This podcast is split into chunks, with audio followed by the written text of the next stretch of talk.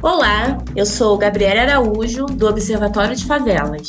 E eu sou Mariana Varisto, do IPAD Seja Democracia. Você está sintonizado no Favela Pode, o podcast do Observatório de Favelas. Após um longo caminho, chegamos ao 7º episódio da nossa série Favela Pode Democratizar. Lembrando que essa é uma iniciativa do Observatório de Favelas e do IPAD Seja Democracia. Ao total, serão 10 episódios que irão debater sobre o que é democracia. E para construir essa definição, convidamos sempre pessoas que protagonizam diretamente ações para construírem uma sociedade mais democrática e que assegure os direitos fundamentais apresentados pela nossa Constituição Federal de 88. Reforçando tudo isso aí que a Gabi falou, esse nosso diálogo por aqui no Favela Pode é para trazer sempre um olhar sobre democracia a partir das favelas, periferias, quilombos e aldeias desse nosso Brasil. E falar sobre esse tema passa por diferentes âmbitos e esferas da sociedade. Hoje, o nosso papo é para abordar a partir de uma ferramenta muito importante de incidência política, artística, que é o hip hop. Ao longo dos anos, são notórias trajetórias de personalidades do rap na luta pela garantia dos direitos através de composições imponentes e assertivas. Por isso, nesse contexto, convidamos hoje o Nil Souza, rapper, produtor cultural, comunicador e arte-educador. Bem-vindo, Nil, e é uma honra integrar esse diálogo com você. Salve, salve, gente. Licença aí para chegar no espaço. Obrigado aí pelo convite. Para mim, sempre uma honra poder falar da cultura hip-hop, algo que, enfim, tá diretamente aí ligado à minha vida, o que eu faço, tá tudo interligado, enfim. Acredito muito na potência dessa cultura, né? Então, é isso. Vamos que bora. Bem-vindo, Nil, novamente. Falar sobre democracia é pensar em metodologias, estratégias e mecanismos para enfrentar a desigualdade social. E quando pensamos nesse contexto, né, sabemos que não podemos desconsiderar o olhar de moradores de favelas e periferias na construção de conhecimento e também para pensar políticas públicas efetivas. Eu gostaria de saber como que você analisa, a partir da sua trajetória, né, o poder da cultura nesse diálogo e nessa construção coletiva.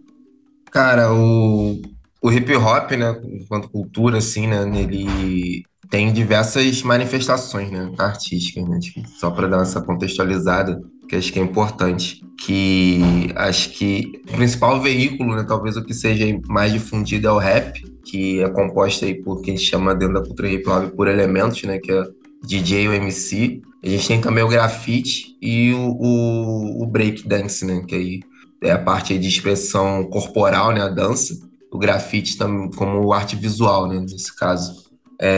O DJ ele fica mais nessa coisa do comando ali da festa, ali, a parte rítmica, né? E o MC é esse contato ali na voz ali com o público, enfim. E junto com o DJ, somando aí no rap. Enfim, acho que na sua gênese ali, né? Principalmente se a gente olhar pro Brasil, né? O rap ele é uma das músicas aí que tem uma ligação, né, com a coisa de denúncia, né? Obviamente a gente sabe que o rap não fala só disso, né? Acho que é um ritmo que aborda cada vez mais, abordando mais coisas, por diversos prismas, enfim, vivências e enfim, corpos também, né? Diversos aí, ocupando esse lugar aí de fala, né? Que é no rap. Mas acho que o principal é sobre uma das coisas que fez o rap ganhar espaço no Brasil foi a partir de denúncias, né, críticas, enfim.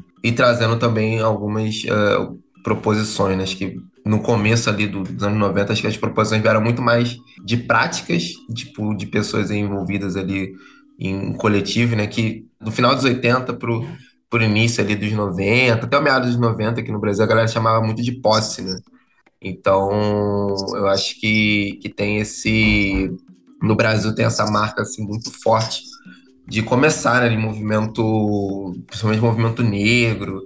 Então, acho que o rap, ele até hoje, ele é esse veículo para levar essas discussões, sabe? Tipo, trazer aí formas de, principalmente, levar para muitas pessoas que talvez não estejam refletindo sobre esse assunto, né? Talvez ele tenha ali uma noção, uma percepção a partir da vivência mesmo ali, né, do seu cotidiano, né? Muita gente percebe, né, acho que achar que as pessoas não têm a noção de que, pô, são exploradas no seu cotidiano, né? Que, enfim, as coisas, né, não são... Há uma distribuição muito desigual de recursos no país, né? Acho que deduzir que as pessoas não sabem, acho que é um grave erro, assim, né? Então, na verdade, o rap, ele provoca a reflexão daquilo que, muitas das vezes, as pessoas já estão percebendo, né? Já estão ali, muitas das vezes não externando, né? Mas estão percebendo. Então, o rap, ele é muito esse veículo, assim, né, cara? Acredito que é para isso mesmo, assim, para a gente usar, para ter essa forma mesmo de que, enfim, a gente pode abrir um diálogo, sabe? Acho que o rap, ele é uma ferramenta fundamental para abrir um diálogo sobre essas coisas, gerar essas reflexões, sabe? E, enfim, a gente começar a isso, né? Se debater e tal, enfim, eu mesmo sou, e acho que, enfim, muitas pessoas aí no Brasil afora, a gente pode ver que passaram, por exemplo, a refletir sobre sua negritude a partir, sei lá, ouvindo Racionais MCs, ouvindo MV Bill, ouvindo Negajiza, ouvindo os África Brasil, enfim, citando alguns nomes aí que tem uma trajetória de muitos anos, né? De contribuição aí com rap, com hip hop, que trouxeram, né, muito dessas reflexões aí, né, no seu trabalho, e trazem até hoje, né? Então, isso é um ponto, né? Eu acho que a gente pode puxar daí, né? Enfim, a gente pode ir aí muito além, né? Dá para ler o Brasil a partir da discografia dos Racionais, né? Por exemplo, né? Até parafraseando o disco dele, né? O primeiro disco dele, o Raio X, né? Do Brasil, né? Ouvindo ali a partir ali do recorte da época dos discos lançados, né? Então, isso é acho que talvez um exemplo aí grande, assim, né? Racionais é um marco fundamental do rap, da cultura brasileira, né? Acho que já transcendeu há muito tempo o nicho aí do rap e hip hop, mas acho que é sobre a gente refletir mesmo, né? Provocar pra gente refletir e debater mesmo, trazer para uma conversa ali de bar, uma conversa ali com os amigos, entendeu? Tipo, pra gente refletir sobre isso. Não sei se eu consegui responder a pergunta, se eu divaguei muito, mas tamo aí. Não, Nil, foi super tranquilo. Foi importante você fazer essa explicação sobre a cultura hip-hop, né? Eu mesma era uma pessoa que tinha dificuldade de entender se hip-hop e rap eram as mesmas coisas, e até são, mas o rap, ele vem através de um emaranhado, né, de coisas de frentes que o hip-hop, que a cultura hip-hop apresenta, né? Então é muito bacana saber, assim, né, quanto que tem de manifestações artísticas e que ela serve também, vai por um propósito também, eu acho que de denúncia, né, de reflexão social. E você, Nil, faz um trabalho muito bacana em amplificar os trabalhos de artistas em territórios periféricos, né? Através do Leopoldina Hip Hop, que é o LH2. É isso? Falei certo?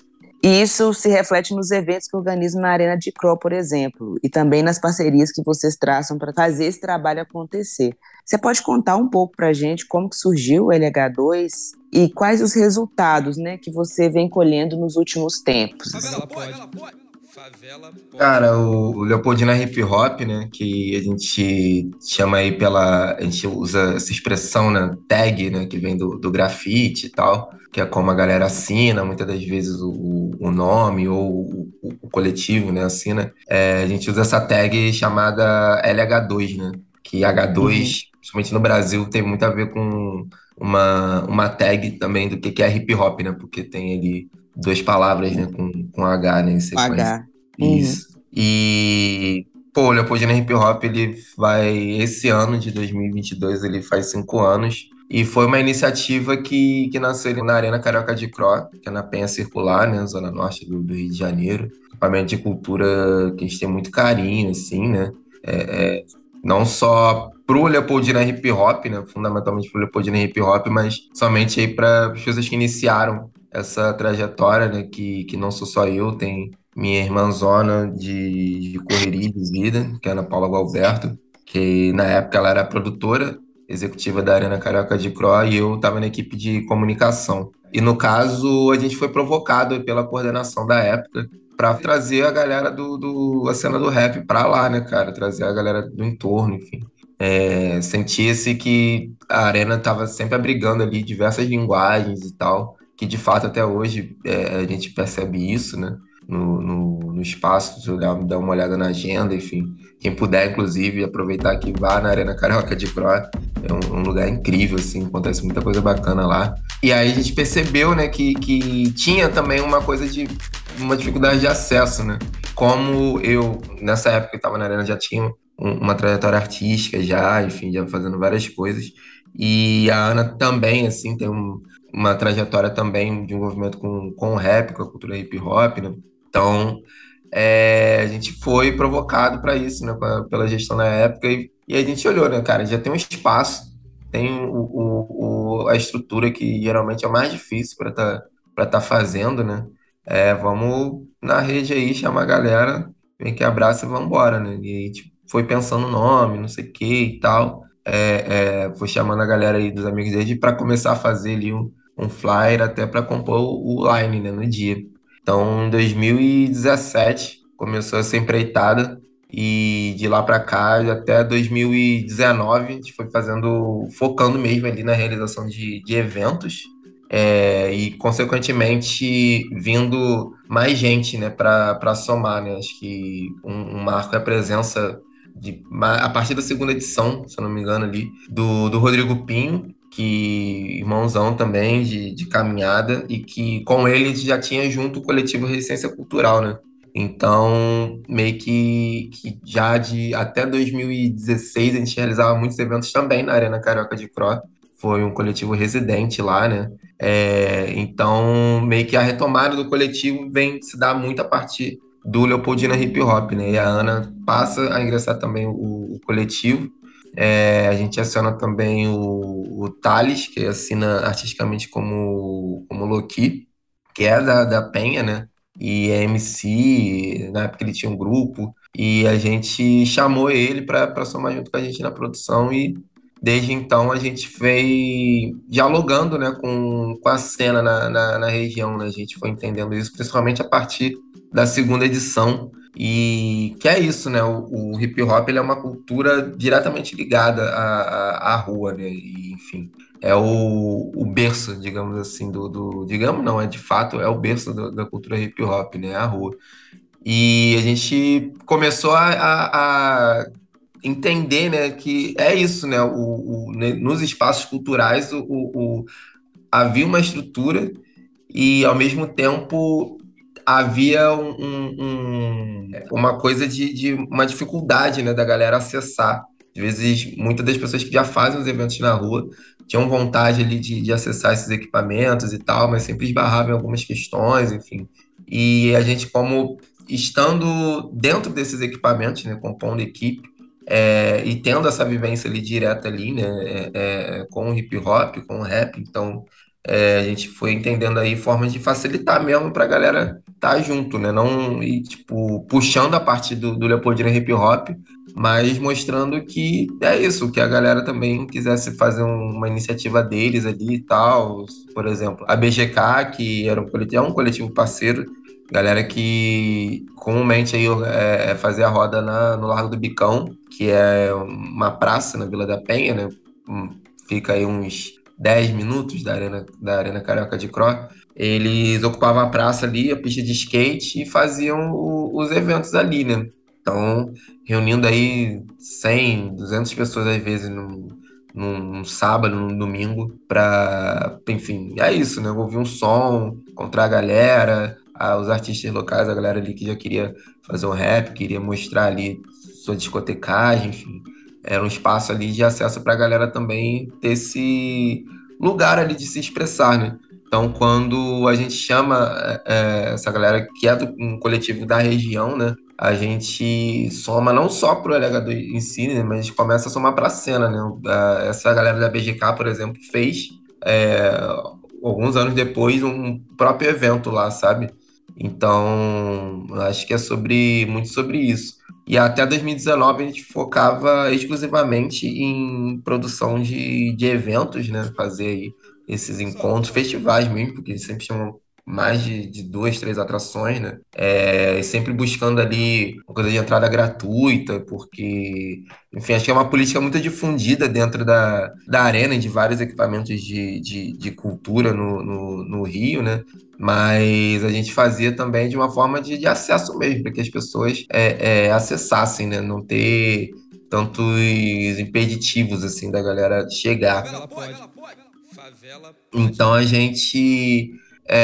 sempre fazendo entrada gratuita, obviamente pensando em como ter uma sustentabilidade dentro do projeto, né? Tipo, como que a gente consegue aí recursos para custear as atrações, né? A galera que vai se apresentar, enfim, ter ali uma ajuda de custo, né? Para além também de uma estrutura de produção mesmo, né? A galera ser bem recebida, ter um lugar para ficar, ter água para beber, ter a comida ali para poder dar uma mastigada antes ou depois de se apresentar, enfim.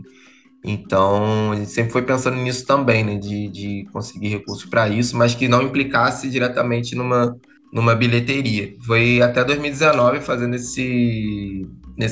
focado nesse formato de evento, trazendo aí...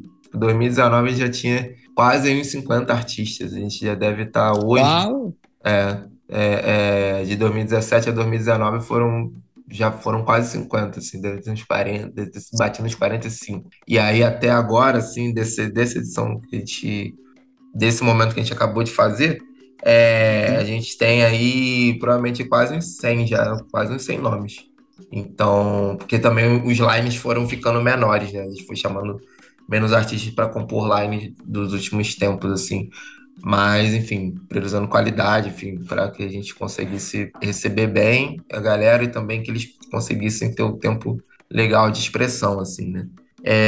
Então é isso, assim, né? Acho que tem uma coisa de mostrar para uma cena local outras possibilidades, né? Que, enfim, a rua é uma coisa, tipo, deve ser ocupada mesmo, as praças, mas que também centros culturais também precisam receber, né, essas manifestações, né, essa galera que está na rua fazendo, porque, enfim, é sobre democratizar acesso, né? Tem uma frase que eu gosto muito do Gustavo Black Alien, que ele fala que acredita em ordem e progresso quando o povo tem acesso ao ingresso. Então, enfim, a gente nem cobra ingresso, né, sobre nem essa coisa de ingresso barato, mas é sobre acesso a esses equipamentos, a essas estruturas, entender que é isso, né, pode ser trabalhado também, né, porque é do hip hop, é do funk, enfim, que não possa estar em centro cultural, enfim, acho que não é nem... eu já acho até em 2022 redundante ter que explicar, né, para algumas outras pessoas que hip hop é cultura, que o funk é cultura, enfim, acho que isso são coisas já tão dadas, já tá, enfim, para outras questões, sabe? E aí é sobre isso, né, cara? A gente está sendo ponte, acho que é muito sobre ser ponte de mostrar outras possibilidades para quem tá aí ocupando as ruas e, enfim, a gente poder trazer outras vozes para esses lugares e que, ao mesmo tempo, são vozes que estão ali no entorno, sabe? Não tem por que não estar, né?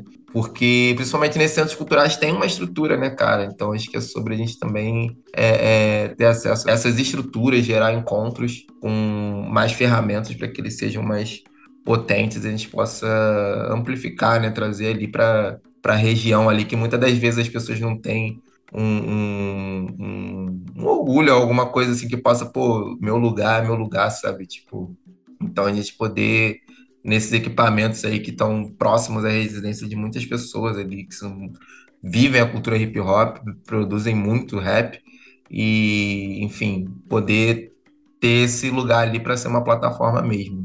Isso foi até 2019 que a gente focou em evento, e a partir de 2020, né, por conta da pandemia, a gente foi empurrado para esse movimento de produzir, né, online. Do final de 2020 até o final de 2021, a gente produziu 4 edições online, né? A gente conseguiu também captar recursos a partir da Lei Aldir Blanc, né?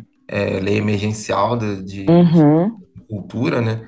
E que a gente pôde aí fazer um formato audiovisual que já começou a abrir o leque para a gente sempre a possibilidade de produção de conteúdo, né? Porque a gente não só chamava a galera para se apresentar, mas também tinha uma coisa de entrevista, porque é uma coisa que fica registrada ali, né? Que está registrada, né? Inclusive, sigam aí as redes do Leopoldina Hip Hop, tem lá as edições no nosso canal do YouTube. E aí a gente começa a fazer esse formato online e depois a gente, nesse ano, 2022, a gente também começou a fazer um podcast, né? Que é o LH2 Pod. Então, amplifica muito esse espaço de troca mesmo, né? A gente conseguiu fazer online com os artistas e agora também fazendo um podcast a gente consegue ter esse espaço de troca que já transborda, né? Não só artistas passam por lá, mas, enfim, produtores, galera do audiovisual, enfim. Acho que a gente está conseguindo aí ter um prisma muito grande da cultura hip-hop no Rio a partir do podcast também, né? Então, a gente produz aí eventos, gera encontros e a gente também está aí focado na produção de conteúdo, fazendo podcast, enfim, produzindo audiovisual também, de alguma forma, nos eventos, porque a gente também está investindo nesse retorno do presencial, mas também trazendo o audiovisual, porque acho que é algo que não tem volta, né? A gente tem que focar também hoje em dia. Sim. Enquanto, Nil, a gente estava te ouvindo, né, e ouvindo, assim, da sua atuação, né, e do fortalecimento dessa rede que você tem, você falando de ocupar os equipamentos públicos, né, essa tentativa, né, de apagamento, de silenciamento, de manifestações intrinsecamente ligadas à população periférica, sempre encontrou dificuldades de ocupar esses espaços, né, reiteradas vezes. Então, é importante quando você diz que ocupou o espaço público para que as pessoas também da comunidade consigam ter esse olhar sobre a cultura hip-hop e as demais outras manifestações, né? Essa coisa de rotular assim, o que é arte, o que não é, que vem do povo, né? Não é considerado cultura, e sempre é porque tem um medo, né? Dessa mobilização social em prol dessa cultura popular, assim.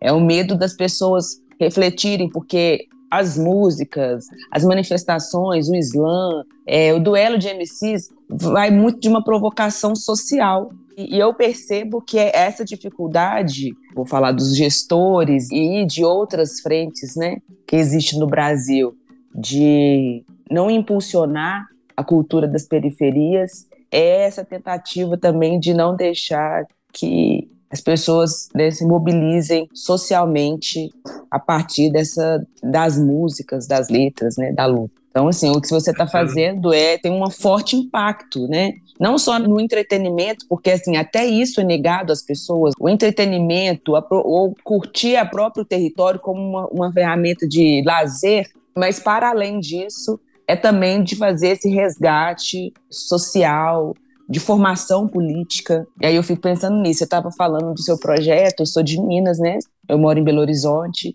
E aqui em BH tem um roteiro, né, dos duelos de MCs. Eu não sei se tem aí no Rio de Janeiro também essa parada de vários duelos em lugares específicos até ir para o duelo nacional, né? E aí aqui... pois é, e aqui em BH ficou muito forte isso. O duelo, ele acontece numa região aqui que é debaixo do viaduto, que é o viaduto que tinha muitas pessoas em situação de rua. Era um lugar também bastante esquecido pelo próprio poder público, né? Um lugar central que, enfim, não tinha condições, assim, as pessoas tinham muito medo de transitar nesse espaço. E aí esse se tornou o local em que as pessoas promovem o duelo, né? E esses encontros culturais, enfim. E ficou muito grande. O duelo encontrou muita resistência no início. É tão hostil a resistência que as pessoas participavam, né, faziam o duelo, tinha a mesa de som, e, assim, eu acho que para cada pessoa que estava participando do duelo, eu estou aumentando para fazer o impacto, mas era isso, tinha, assim, 3 policiais, né? Aí, assim, o Estado, ele aparece dessa forma já hostil, e para marcar, assim, o que vocês vão fazer aqui? Essa é a leitura, né? Mas o duelo aqui, né, em BH especificamente, foi uma frente muito fortalecida. E agora ele se tornou um evento, sabe? Sim, Tem o as duelo disputas. é um marco, né, cara? O duelo de MCs, ele é onde a galera disputa o nacional, né? Sim. O nacional é disputado em BH, né, cara? Exatamente. Acho que nos últimos 5, 6 anos pra cá é onde é disputado o nacional, assim, né? Mas o duelo mesmo de viaduto, se eu não me engano, fez 15 anos esse ano, eu tava vendo. Então, alguns dias fez 15 anos, então a galera tá na luta há muito tempo. Se eu não me engano, a galera da Família de Rua que movimenta lá, né? O coletivo Família de Rua, que enfim, é muita referência pra gente no Leopoldina Hip Hop, a gente tem a oportunidade já de trabalhar juntos quando parte da galera veio aqui no Rio, né? Então, de fato, é você vê hoje, né? 15 anos depois ser um lugar aí de duelo nacional, né? Aqui no Rio, a galera... várias rodas, né, tipo, que a gente tem aí, eu não tenho nenhum número exato de rodas culturais que tem, até porque algumas pararam por conta da pandemia, estão reorganizando por agora e tal, mas é isso, é onde a galera daqui vai ali, tem as seletivas, aí tem o tiro estadual e aí o representante do estado que vai, ou hoje representante, mais acho que são 2 MCs por estado, não lembro, que aí vão disputar a final nacional, que é BH, cara. Então, Favela Pode. Favela e se tornou um pro Brasil mesmo, assim, né?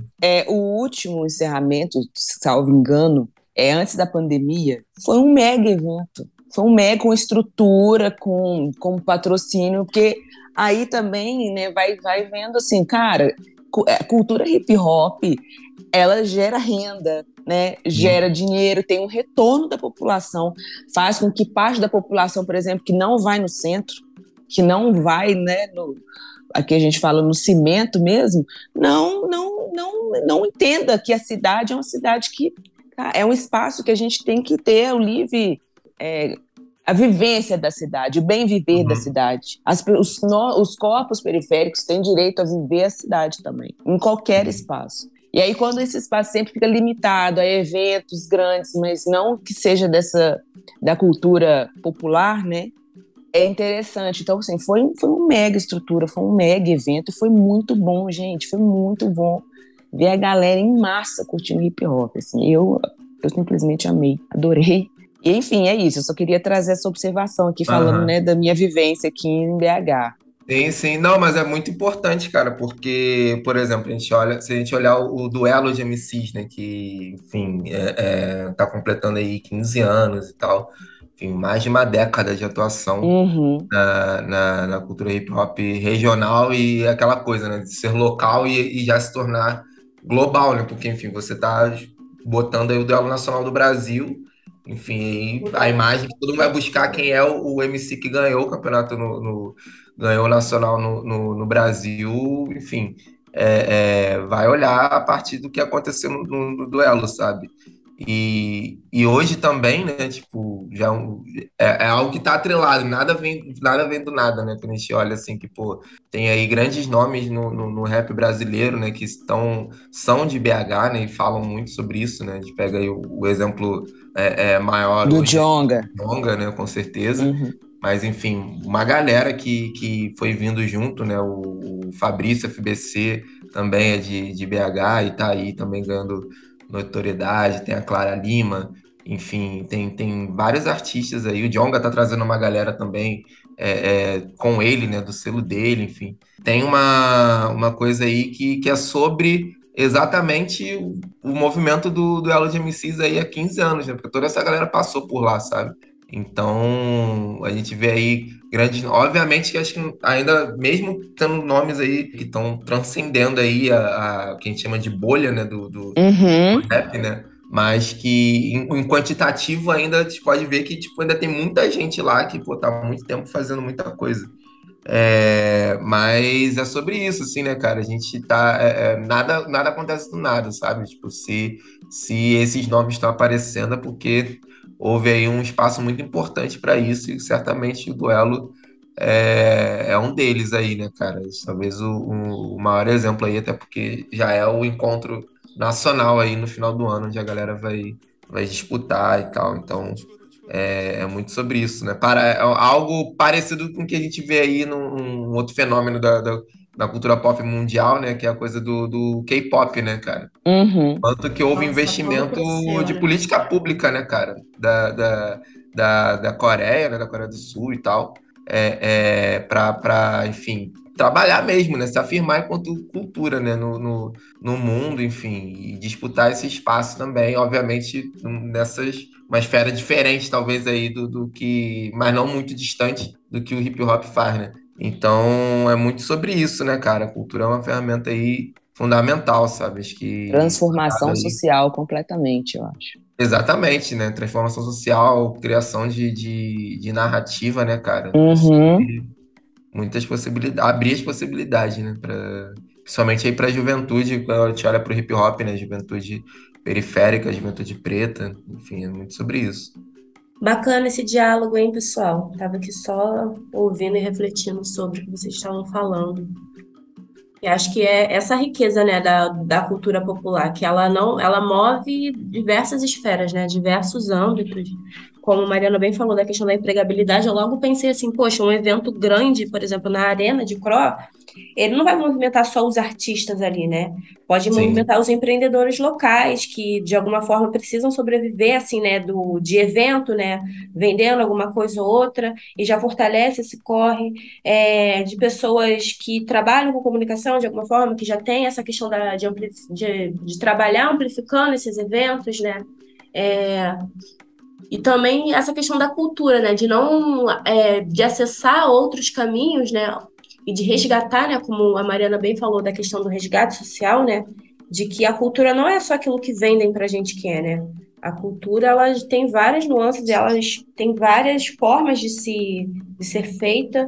E dentro de territórios populares, ela tem os seus mecanismos também, né? De criação, de artistas e de tudo mais. Sim, cara, é muito sobre isso, assim, né, na segunda edição do Leopoldina Hip Hop, foi o primeiro que a gente articulou, de fato, com os coletivos da região, a gente trouxe também uma feira de streetwear, assim, né, então, de marcas independentes, para estarem ali expondo e botando a barraquinha lá e sendo vistas, né, cara, acho que, primeiramente, a gente tem muito sobre isso, né, você tá sendo visto ali para além das redes sociais, né, então tá na rua ali, as pessoas vendo e, consequentemente, conhecendo o trabalho, pô, compro já uma blusinha e tal, não sei o quê.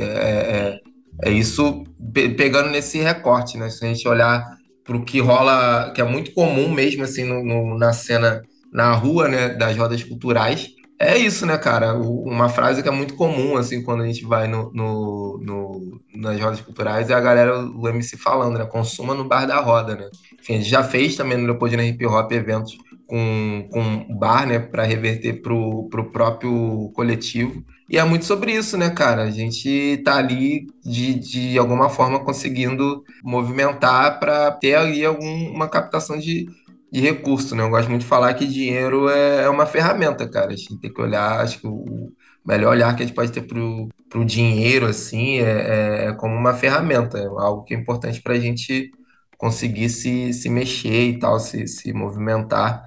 Então, quando a gente tem esses encontros, é muito também para isso, né, cara? A gente, a partir do bar, é um desses meios aí, um desses também para muitas pessoas, principalmente nas rodas, conseguir tá mexendo, né? E quando a gente dá ali amplia essa visão, né, que a gente passa por uma cultura que é uma vertente que é paralela, assim, né, ao hip-hop no Brasil, né, que é o funk. Gosto muito de falar o exemplo do funk também, porque é isso, né? Um baile, né? Que também é tão marginalizado, às vezes até no Brasil, até pior, eu acho, até em cima, a repressão em cima, né? É porque a cada geração, funk, né? Uma manifestação popular, ela se torna um alvo, né? O hip hop, ele foi um alvo durante muitos anos, ali na década de 90, anos 2000, aí agora... O funk é a bola da vez, assim como o samba foi antigamente, né? Então sim, é sempre... exatamente.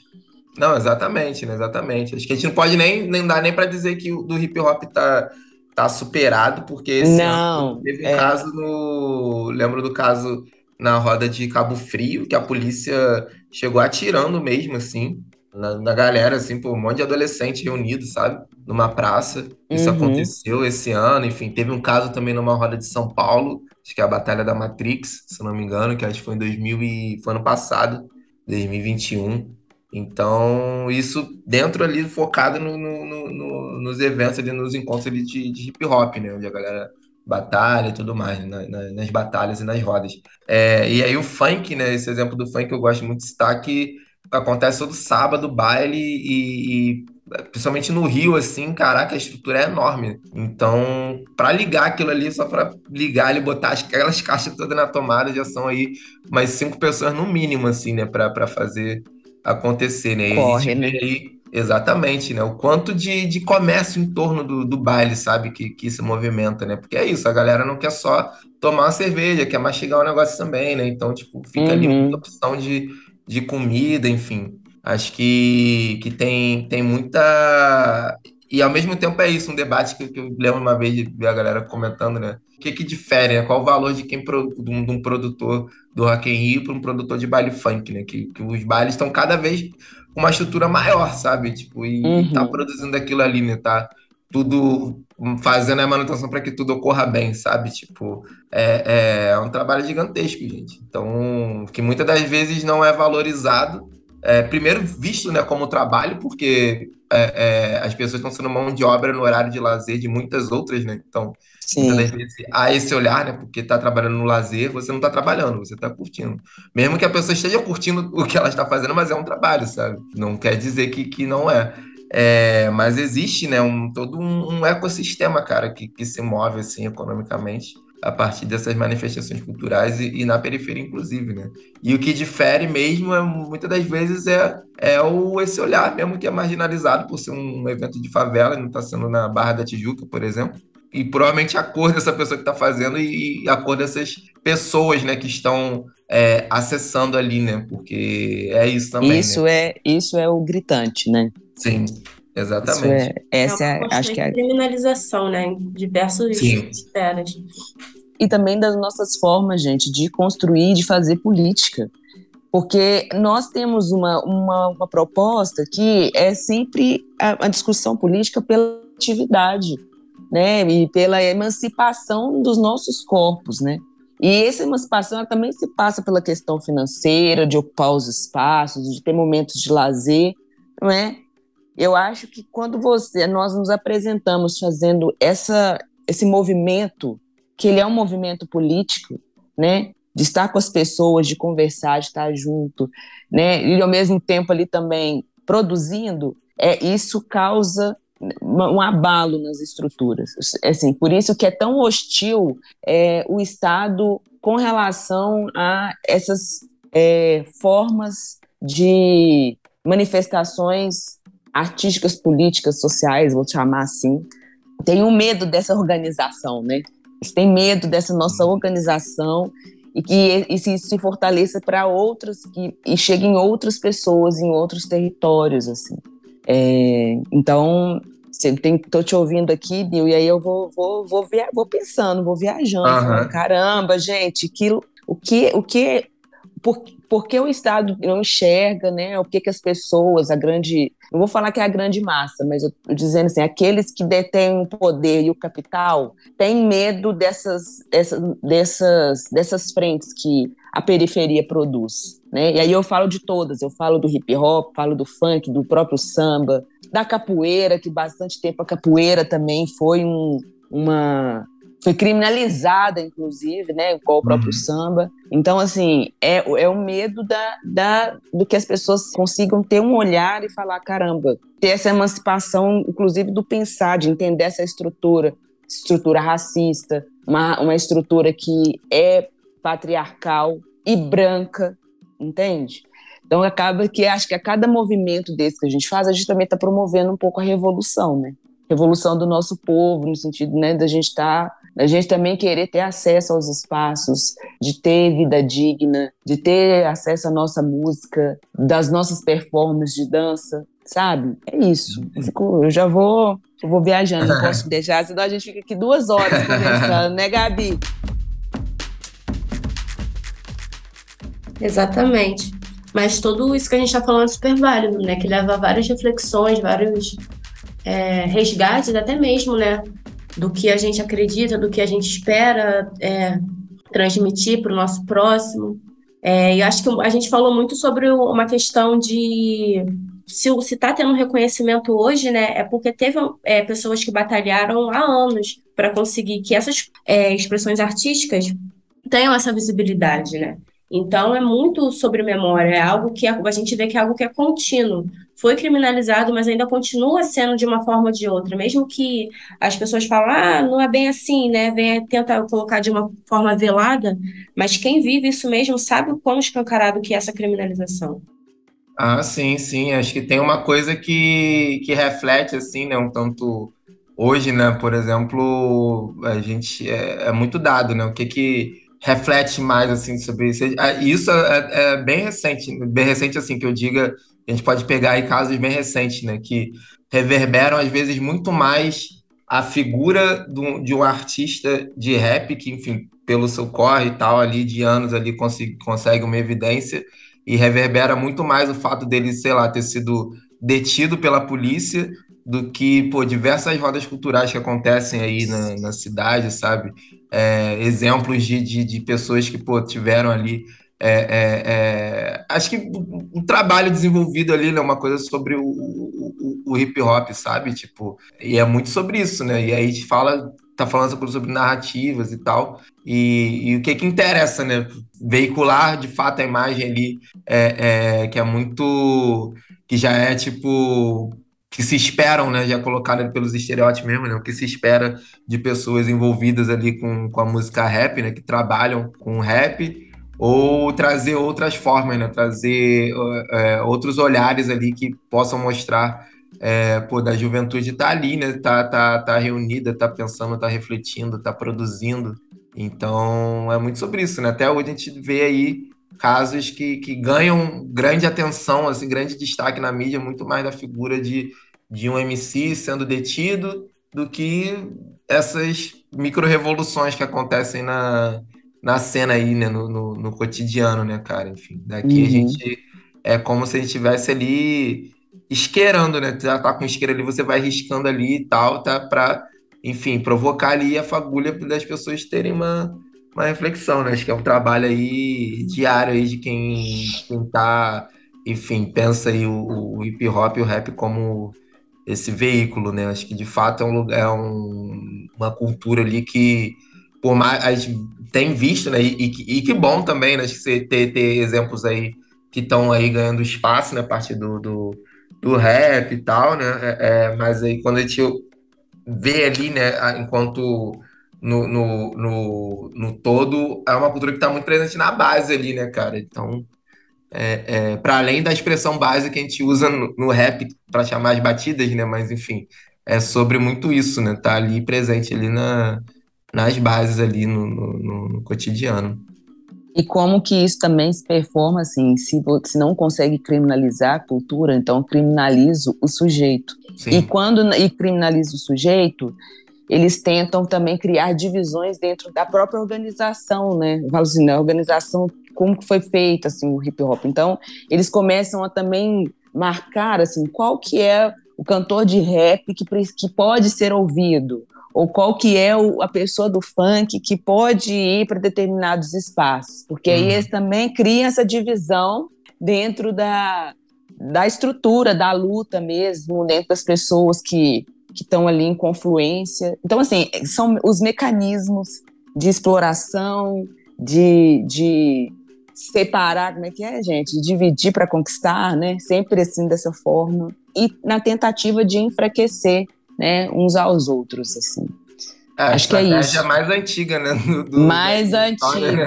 Né? Acho que construiu o Brasil, né? Acho que o Brasil aí é pavimentado nessa estratégia, né? Infelizmente.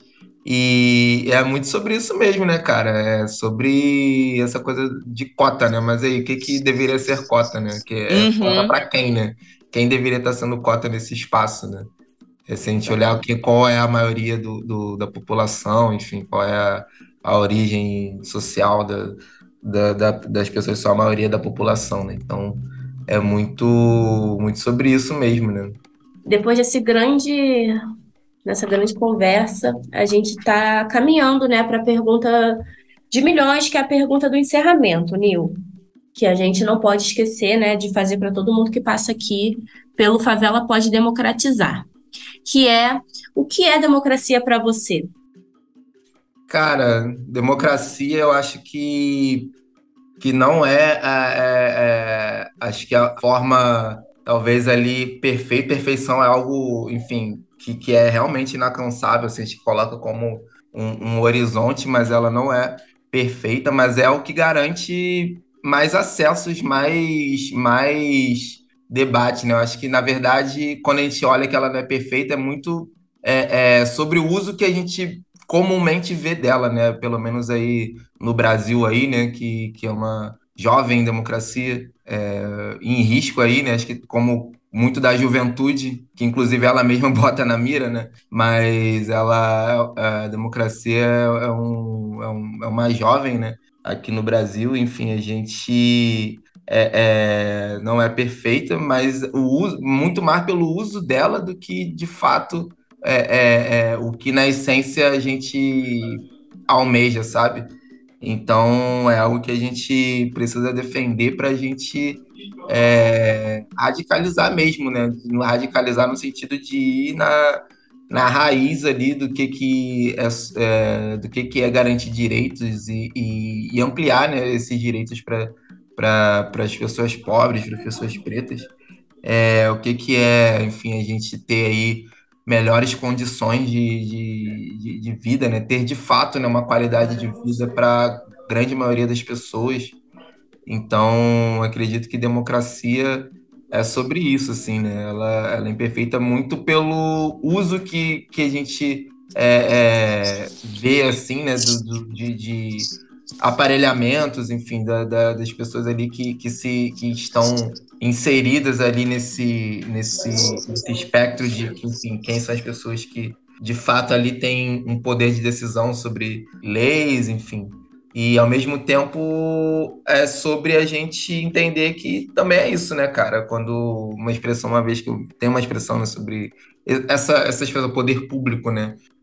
A gente, quanto população, também se vê como poder público, né, cara? A gente tá ali, tipo, que, pô, vai passar uma coisa e, tipo, e aí? É de fato isso, a gente não vai reverter. Será que se as pessoas forem ávidas ali para reclamar sobre aquilo ali, será que de fato não vão ouvir, né? Enfim, quando a gente pensa que de fato há uma mobilização e somos ouvidos ali, é sobre essa democracia, assim, que eu acredito que, enfim, acredito que muita gente aí tá na luta, né, de radicalizar acesso, né, desde a gente, desse movimento, né, de corpos aí de pessoas pretas periféricas até chegarem a outros lugares, os lugares que elas quiserem ir, sem, enfim, ter ali algo, sei lá, desde provar ali que aquele produto ali que você adquiriu, você tem que mostrar a sua nota fiscal, mas também a direitos, né? Acho que muito mais sobre direitos, sobre ferramentas de transformação do que o consumo, né? Acho que o consumo é uma parte, tipo, de acesso que é muito ínfima e está muito mais ligada, acho que é um meio de produção que já não nos cabe mais, assim, a nível de mundo mesmo. Então, é sobre acesso, sobre a gente conseguir dialogar, sabe? Acho que, e diálogo, né? Não ficar só num monólogo, né? Ter as outras vozes ali, o que você fala ser ouvido e voltar e debater para achar a melhor forma possível para todo mundo. Acho que é um pouco tanto sobre isso aí, democracia.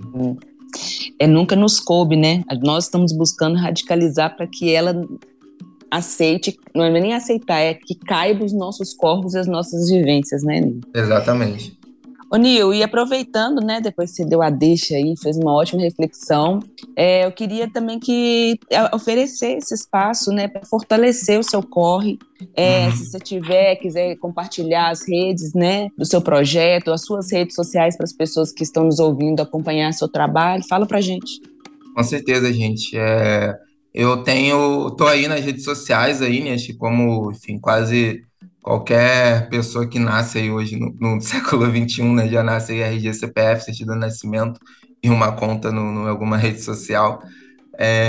Então, tenho aí @nilmc, NYLMC, tem aí Instagram, Twitter, tem também YouTube, um canal no YouTube lá que tem os trabalhos aí artísticos, né, na música rap, então, galera que quiser conhecer um tanto do que falei por aqui, tanto que a gente trocou aqui, perpassa aí meu trabalho artístico, né? Então, confiram lá, tem as plataformas digitais também. E o Leopoldina Hip Hop, que eu falei bastante aqui, que é essa iniciativa, né? Feita aí por muitas mãos.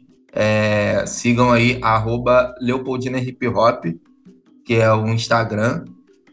No Twitter é @LeopoldinaLH2. E o YouTube, se eu não me engano, é esse mesmo, Leopoldina_LH2. Isso que é o Twitter. Enfim, no YouTube, se você jogar no YouTube, no Twitter, Leopoldina Hip Hop, vai achar, vai ver a nossa tag lá, LH2. E aí vocês podem conferir aí nas redes sociais o que a gente está fazendo. Tem, além dos eventos, que é o que a gente chama fazer, né? Gerar encontros presenciais. A gente também está com um podcast, que é o LH2 Pod. Pod mesmo do verbo poder ali, né? P-O-D-E. Então, pode chegar lá. Então, tá rolando a temporada. A gente tá muito feliz com esse projeto. Ai, então, chama eu e a Gabi para lá. A gente também quer participar, fazer essa confluência de podcasts. Ah, vamos, pô. Vamos. Tá aí indo pros últimos caminhos da temporada. A gente tá decidindo aí o que a gente vai fazer nos últimos episódios. Então, é bom já ter vocês no horizonte aí pra gente fazer essa troca. Porque é muito sobre isso, cara. A gente tá o espaço do podcast tá sendo bem legal pra ampliar, acho, a visão sobre hip hop, né? A gente chama MCs, a galera ali que tá ali em cima dos palcos, mas também a galera do backstage, né? Galera de produção, galera de fotografia, galera de comunicação e que, enfim, é muito a partir do lugar delas ali, do território delas, que a gente começa a conversa para reverberar nas práticas, né? Então, é muito sobre isso, assim, acho que a gente reflete muito do país também nessas trocas. Então, acessem lá, tá bem legal, assim, a galera conhecer ali as vozes e ver os rostos também quando acessa aí as redes, para ouvir e para conhecer, né, a galera que faz aí, tá movimentando a cena aí da região metropolitana, né, do Rio de Janeiro, né, então acessem lá, tem no Spotify, tem no YouTube, enfim, tá nas plataformas aí, cheguem lá que é bem legal.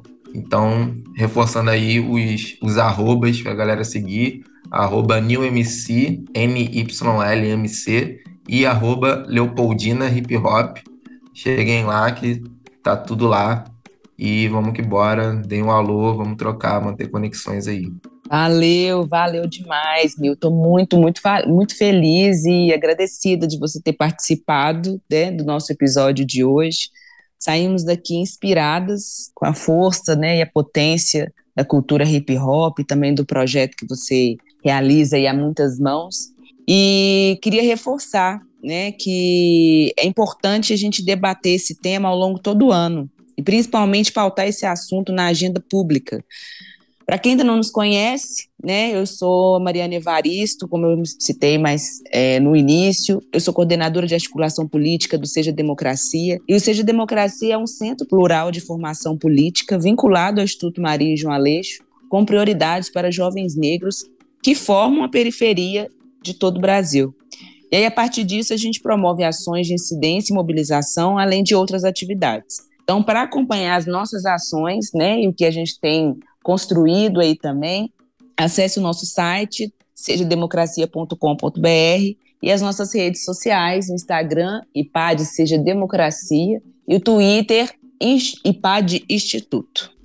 Isso mesmo, reforço o agradecimento da Mariana, Nil. Foi um prazer contar com você aqui hoje, com a gente, né, nesse episódio. Certamente a gente espera que será um sucesso. Eu gostaria de reforçar também que já aqui no Observatório de Favelas, nós atuamos há 20 anos pela superação das desigualdades e o fortalecimento da democracia, com um olhar sempre a partir das favelas e periferias. O nosso propósito com tudo isso é afirmar potências e direitos de moradoras e moradores e também os seus territórios. Além desse podcast, você pode acompanhar os conteúdos que produzimos sobre democracia em nosso boletim mensal, que é o Notícias e Análises. Caso você ainda não receba na sua caixa de e-mail, basta fazer o cadastro no nosso site, que é o observatoriodefavelas.org.br. Não se esqueça de seguir o Favela Pode nas principais plataformas de streaming. Vem conosco discutir narrativas sobre favelas e periferias. Novamente agradecemos a todo mundo que nos ouviu e nos encontramos na próxima edição. Favela, pode. Favela, escuta só.